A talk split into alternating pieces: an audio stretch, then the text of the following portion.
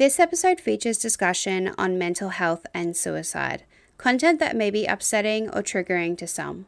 Resources have been posted in the bio, and if you don't feel comfortable listening to these topics, then please skip this episode.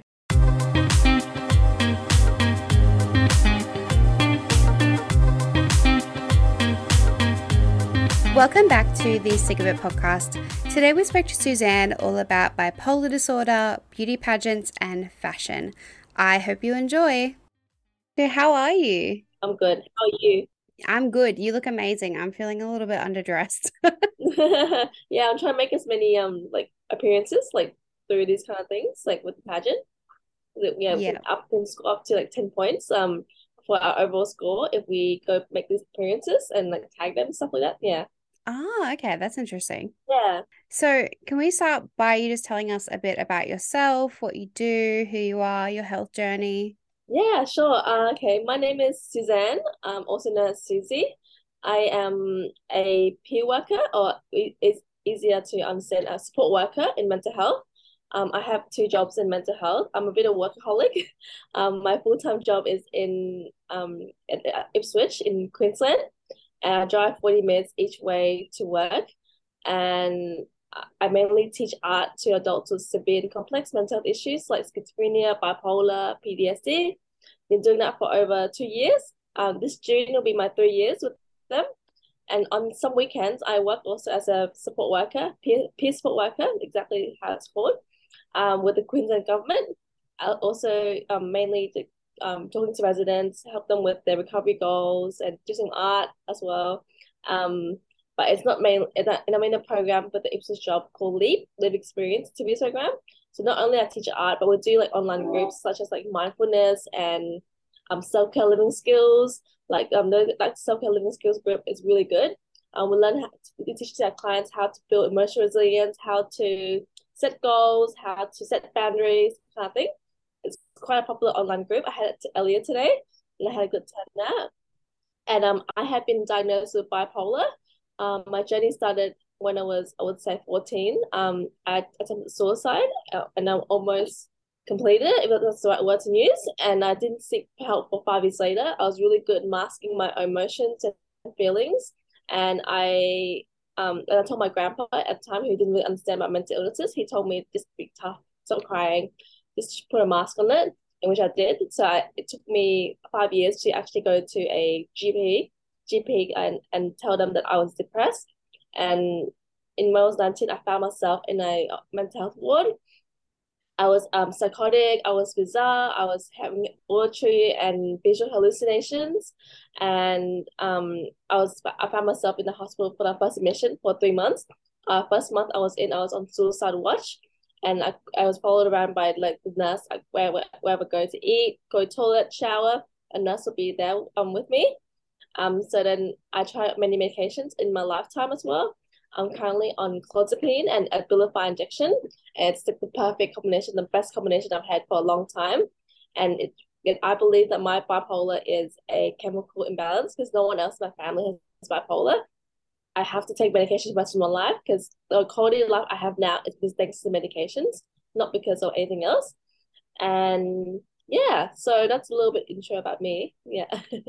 And what made you take so long to tell someone about how you were feeling? Was it just because you didn't feel like you could share that? Yes, kind of feel like I feel like I was like being a burden to someone else if I shared that I was like having those thoughts of suicide or depression. Um, I felt I felt that like maybe at the time I had to just hide it and just be stronger, stay positive, smile, kind of thing. And I did feel like I couldn't share with my family because I'm not sure what you know, but in Asian culture, mental illness is not as accepted like in the Western countries. And yeah, I just feel I just felt that I couldn't share and and I, I was good at masking it. And uh, I felt like I was being when I talk about emotions and feelings to my grandpa, he's I feel like I was at the time um I was punished for having feelings and emotions, if that makes sense. Yeah. And what was like the process of getting diagnosed with bipolar? Like how do they diagnose you with it? So my journey when being diagnosed bipolar, it started when I was misdiagnosed, I would say, with schizophrenia, um, inattentive type ADHD, and I tried medications that didn't work. And over the years, as I go go in and out of hospital more, They learn to see how I behave like in the community, how I behave in the hospital, and it just um it just it was like it's like, it's like a jigsaw puzzle. Like you know, each every each year or each, every time I, I go to hospital for a mission, it's a piece of puzzle that that completes the puzzle later. If that makes sense. And I I had been misdiagnosed and tried medications that didn't work for me. I've been I've tried lots of medications in the past, so evaporate, lithium, um, Seroquel, and so on. But um, the it's not a one easy process it depends on everyone. Everyone's different. Yeah, the medication so hard, right? For, like trying to find the best medication for you. And then I feel like every single medication has some sort of side effect. And then it's like, yeah. is it worth dealing with the side effect or dealing with it without the medication? It's such a hard balance. It is. Yeah, definitely. And what do you think some of the biggest misconceptions that people have about bipolar are? Oh, one of my pet peeves, like in terms of like misconception of bipolar, I would say um when people use bipolar as a way to like express the weather like oh the, the weather's bipolar today. Mm. um, um bipolar is just ups and downs you know? It's yeah. it's a mood disorder. It's not just ups and downs happy sad kind of thing.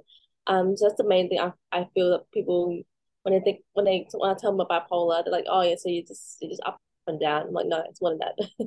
Yeah and um so there's a fly around me so um yeah so uh, other things I would say um people understand more of like the depressive depressive style bipolar, but when it comes to mania, it's it's hard for I feel personally hard for me to explain to some people, um, because like it's just um mania is I don't know I don't know how to say this, but like it's just it's harder to uh, to explain it than depression. Like, and I feel like in like mm-hmm. society like these days, um, more people are speaking about about depression anxiety. It's yeah, it's more like coming out of the shell, the stigma kind of thing.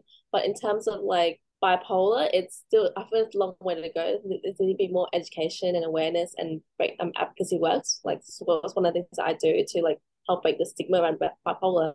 And my platform is bipolar awareness, obviously. Yeah.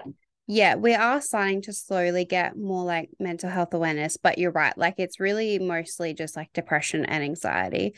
Like I remember in high school, pretty much the only mental illness they talked about was depression. They never talked about anything else. Um, like I didn't yeah. even know what anxiety was because I didn't talk about it or like how it worked back then. Um, and yeah. yeah, no one really talks about. Well, what do you think are the main things that you would like people to know about bipolar?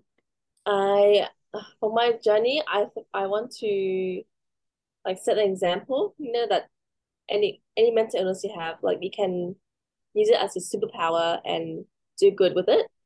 Like I'm I've reached a stage in life where I'm I'm not I do get triggered sometimes, like from work and stuff like that.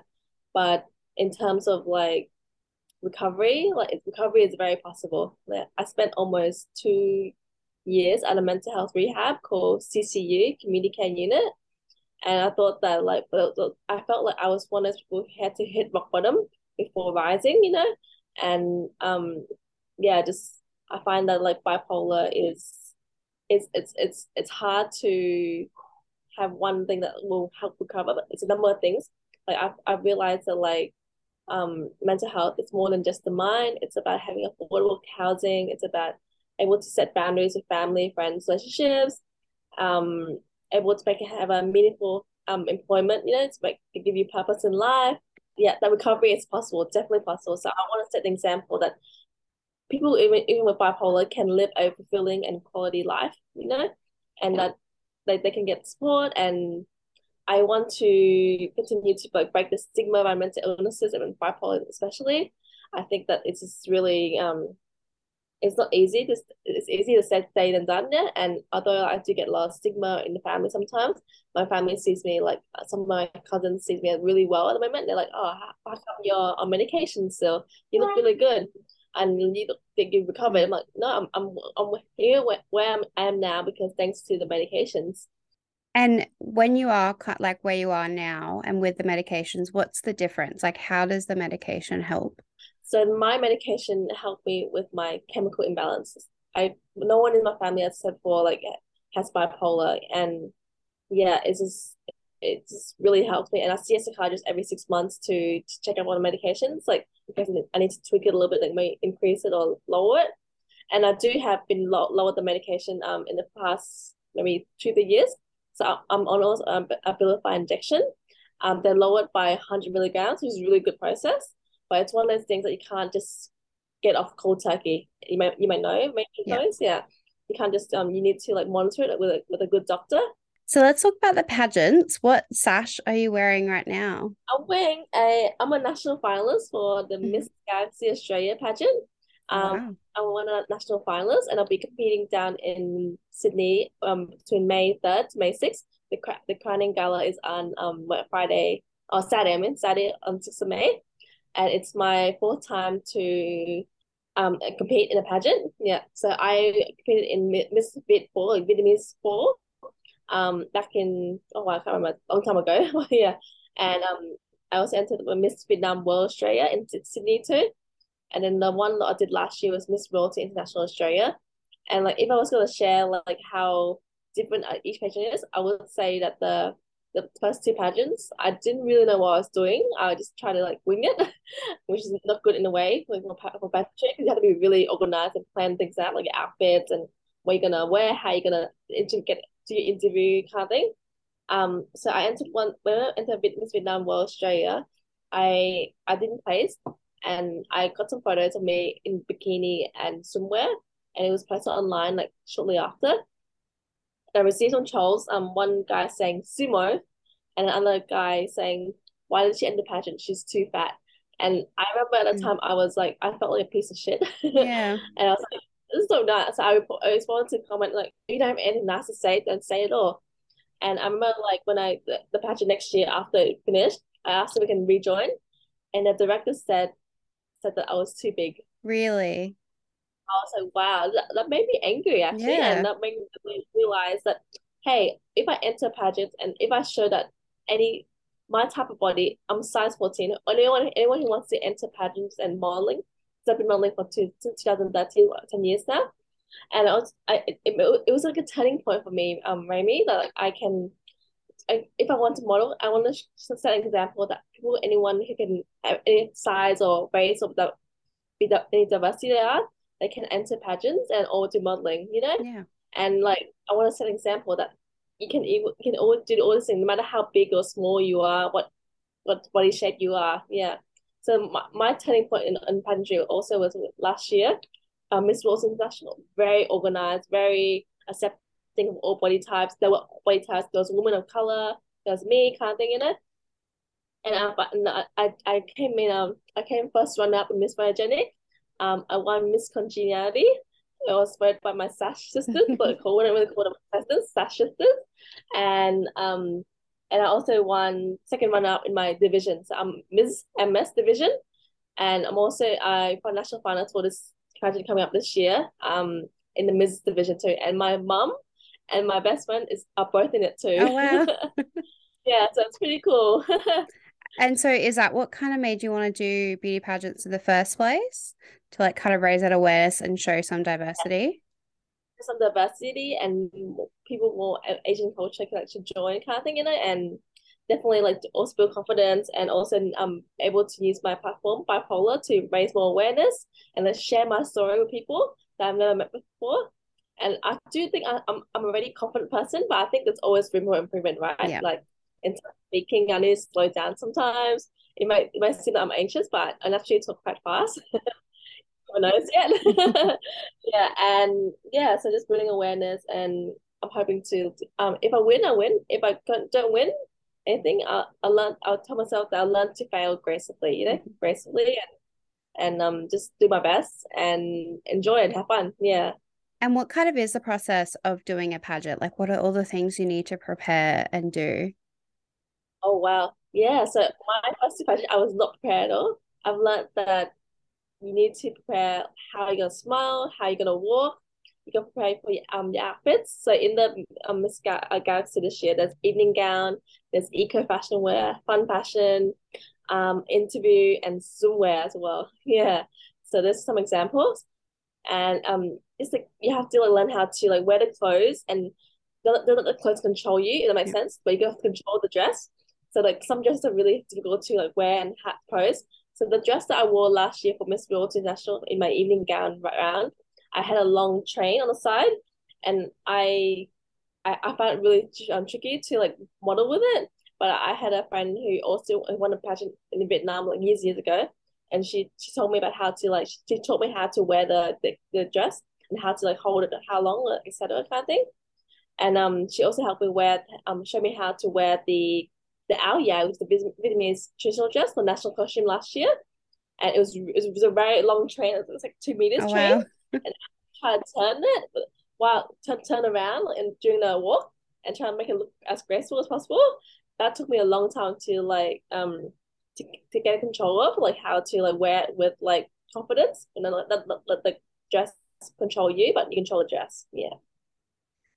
And if someone wants to enter a beauty pageant, like what do they do? Where do they go? Where do you even find them? Um, uh, so Miss Galaxy pageant was um introduced me by my the, the third pageant that entered, Miss World International director. He's told me that if, if I join Galaxy, I he thinks that I would really enjoy it because the the platform is very similar to Miss World International, but I do find it, it's a bit bigger in terms of like how it, like international the brand is. Yeah. And um, I uh, I find out about pageants just through like social media, friends that sharing with me. Yeah, I'm also in the fashion industry, so um, I, I get um invited to a lot of fashion events, and like I know a lot of fashion people who try to make um try to organize and coordinate pageants. So I think it's mainly through word of mouth, but yeah, there's a lot, lots a lot of pageants in the in Australia. Just depending which one you think would like, you know, would you want to choose, like which platform you want to choose to help you build a confidence or networking kind of thing. Yeah. And what are your biggest tips for someone who is going to do a pageant, maybe for the first time? For the first time, I would say it's almost like quote: if you fail to plan, you plan to fail kind of thing. Yeah. So, but in saying that, um, one of my Sasha's um, last year, she won. Yeah. She didn't try out dress until two days before the dress the pageant, and she won the title, and she's going international wow. now. Yeah and um and short long story short, she her grandma passed away two days before the conference before the pageant too, and I, I can't believe she she winged it and she won. Yeah. yeah. But anyone who um my tips of advice for those who are um who wants to do pageants for the first, first time, I would say uh um have fun, enjoy it, and don't don't expect this don't have high, high expectations on yourself because if you the more high expectations you have possibly the, the more you will fall and be hurt by it. Yeah. Yeah. And just enjoy and make friends. Yeah. And I did want to talk about your fashion as well, because if anyone doesn't follow you on Instagram and they haven't seen you yet, you're always dressed amazingly in like the most crazy out there bright colors. yeah, thank you. when did when did you get into fashion? I remember my first oh, so I've been fashion blogging for a while since 2013, oh, wow. so 10 years. Yeah, 10 years. So uh, when I was born, 22, I guess, I'm 32 now. And yeah, I just love going to fashion events and I haven't been sick of it yet, which is good. And um, uh, I do look back at my style over the years. It, it has changed a lot for the better, I would say. and I remember going to like, when I go to fashion events, I introduce myself as a mental health and fashion blogger. And they're like, oh, mental health. I'm like, yeah, then I use my elevator pitch. I was like, oh, yeah, I'm a blogger, mental health fashion blogger. I have bipolar disorder, and I I go to these events to help raise stigma and uh, uh raise awareness and break the stigma about mental illnesses. Yeah, and then it just creates a conversation, you know, because mm-hmm. I think like in fashion there's also not there's a lot of people in fashion I feel um I met as well along the way too who has mental illnesses but they feel they can't speak up about it, you know. Yeah. And so I I'm I'll, I'll also like to add that like um I know a lady her name's Jude and she does um she's a fan of Mind Your Fashion. Mm-hmm. That's she, she she trying to build awareness around around people who in, in the fashion industry who has mental illnesses and that they can speak up and get the support that they need. And I, I find that really like um I felt really touched up by her her goal in that business. Yeah. And she not just a business she's very passionate about as well. And I think fashion is like just really um it's more than just clothes, hey. It's yeah. more it's about the connections, networking and yeah, and I, I couldn't see myself organizing a fashion event because I've seen it from the inside out. It's very stressful. and your yeah, your outfits really are so spectacular and bold. Do you ever feel a little bit anxious like wearing them, or you just don't care what anyone thinks? I don't care anymore. But before I did, I was like, uh, mom's like, can you try to like tone it down sometimes? She tells me. I'm like, mom, I'm just just this my style like that. I, I like to be bold and creative with my layering and this everything everything like that too. Yeah. And do you take inspiration from anything or anyone when it comes to your fashion? Uh, I think I'm really good with color. Like I can like really get inspired by like colors and like nature, fashion, um, and like music as well. It can help me create my outfit. Um, yeah, just and I'm also an artist. So I know and I'm a visual artist. So I know how to put colors together in a way. It makes sense. Yeah, yeah, yeah. And quickly going back to the bipolar, if someone does think that they potentially might have bipolar, what should they do? Like, where should they begin? Oh, that's a good one. That's a good question. I would go to the GP first and get a mental health care plan. Yeah, and then like and find some psychologists do the mental health care plan that you trust, and they might even help you find a psychiatrist like to talk about maybe symptoms and signs that you might have bipolar. My my experience is that I I had I had a long history in hospital with the PA hospital in Brisbane, so I have a history of like of, of being misdiagnosed schizophrenia, schizoaffective disorder, ADHD, and and like the more I more hospitalizations I went to, the more it became clear for me that I had bipolar. So I don't know. I'm not. I'm not saying you should go to hospital and get become unwell and you know like and get the bipolar diagnosis. But I think it's the way to start is maybe doing some research as well, like around like um websites that that are legit, legitimate, um maybe like Lifeline or Black Dog Institute, really like about the kind of thing. I wouldn't suggest like self-diagnosing yourself through Google. that's that's a bit tricky and not always reliable, right? Yeah. But um yeah, just see, when you're talking to someone like you trust, like a doctor or yeah, first like a GP person, I would say. Yeah. And what are like the main symptoms that you should look, be looking out for? So my bipolar, I have bipolar type one. I sometimes I go through hypomania. So I have like grandiose ideas about life. Um, sometimes I'm hypersexual. Like um, I get myself in like vulnerable situations, like sexually, um, um, sexual like experiences, and um, sometimes I hear voices too. And yeah, it, it, bipolar is different for everyone. I know some people who like who's not not creative in arts, but they're very creative in music. And mm-hmm. I'm, I'm very creative in the arts and and dressing myself like fashion and stuff like that. But yeah, for me, uh, also like if, if more than two weeks I feel depressed, I can't get out of bed. I know something is needs to be changed in me, like not fixed, but something I need to go seek help. Yeah, anything longer less than two year, two weeks, it's it's it's a sign for me to go get seek professional help. So um so my it's my almost mood disorder. So if if it if I feel depressed, really like depressed, um I'm or if I can't like if I have a panic attack, um I have to use some like um, medications to help it, like Valium to help PRN medication to help calm as well. Um, but I haven't been I haven't been manic for a long time. But the other the other week I was quite depressed. Um, I had to celebrate my birthday and and that's it. It was my first time with my grandpa, so I was very emotional and I was trying to like use a wise mind, everything like that too. And how are you so open about your mental health? Is that just come through time and practice? Um, yes, a little bit time and practice. So I'm I'm open on mental health. Um, uh, long story short, I I have a mental health YouTube channel, right? And I had a few more trolls He told me um on my that person two, two different two different comments. One comment was, You're the ugliest sack of shit I ever seen. And then another comment saying, I hope you die of depression. But my my journey changed and until I had a turning point. I had one people one person comment on my video saying, I was gonna end my life today, but I saw your video and I didn't. So that was a turning point of me and it doesn't want me sharing on mental health. Like if my story can help and inspire others or save a life, you know, why not? Like it's just I, I feel I found my purpose in life, like just do my sharing story. I do overshare in I think in a good way, but um mm-hmm. I feel that like my story is very powerful, it's unique and everyone has a story to share too, but not everyone has the voice, you know? And so that was a really a um epiphany for me, like I really like I really had um a moment, and I was like, wow, if it can, no matter how many trolls I get, kind of thing, I just use that those troll comments as a ladder to help reach my goals in life, which is to break stigma around bipolar awareness, bipolar specifically. Yeah. Yeah, that's amazing. I love that. Mm. Thank you so much for coming on. That's okay. Where can we find you? I am I have a website, Suzanne S U Z A N E dash dang.com.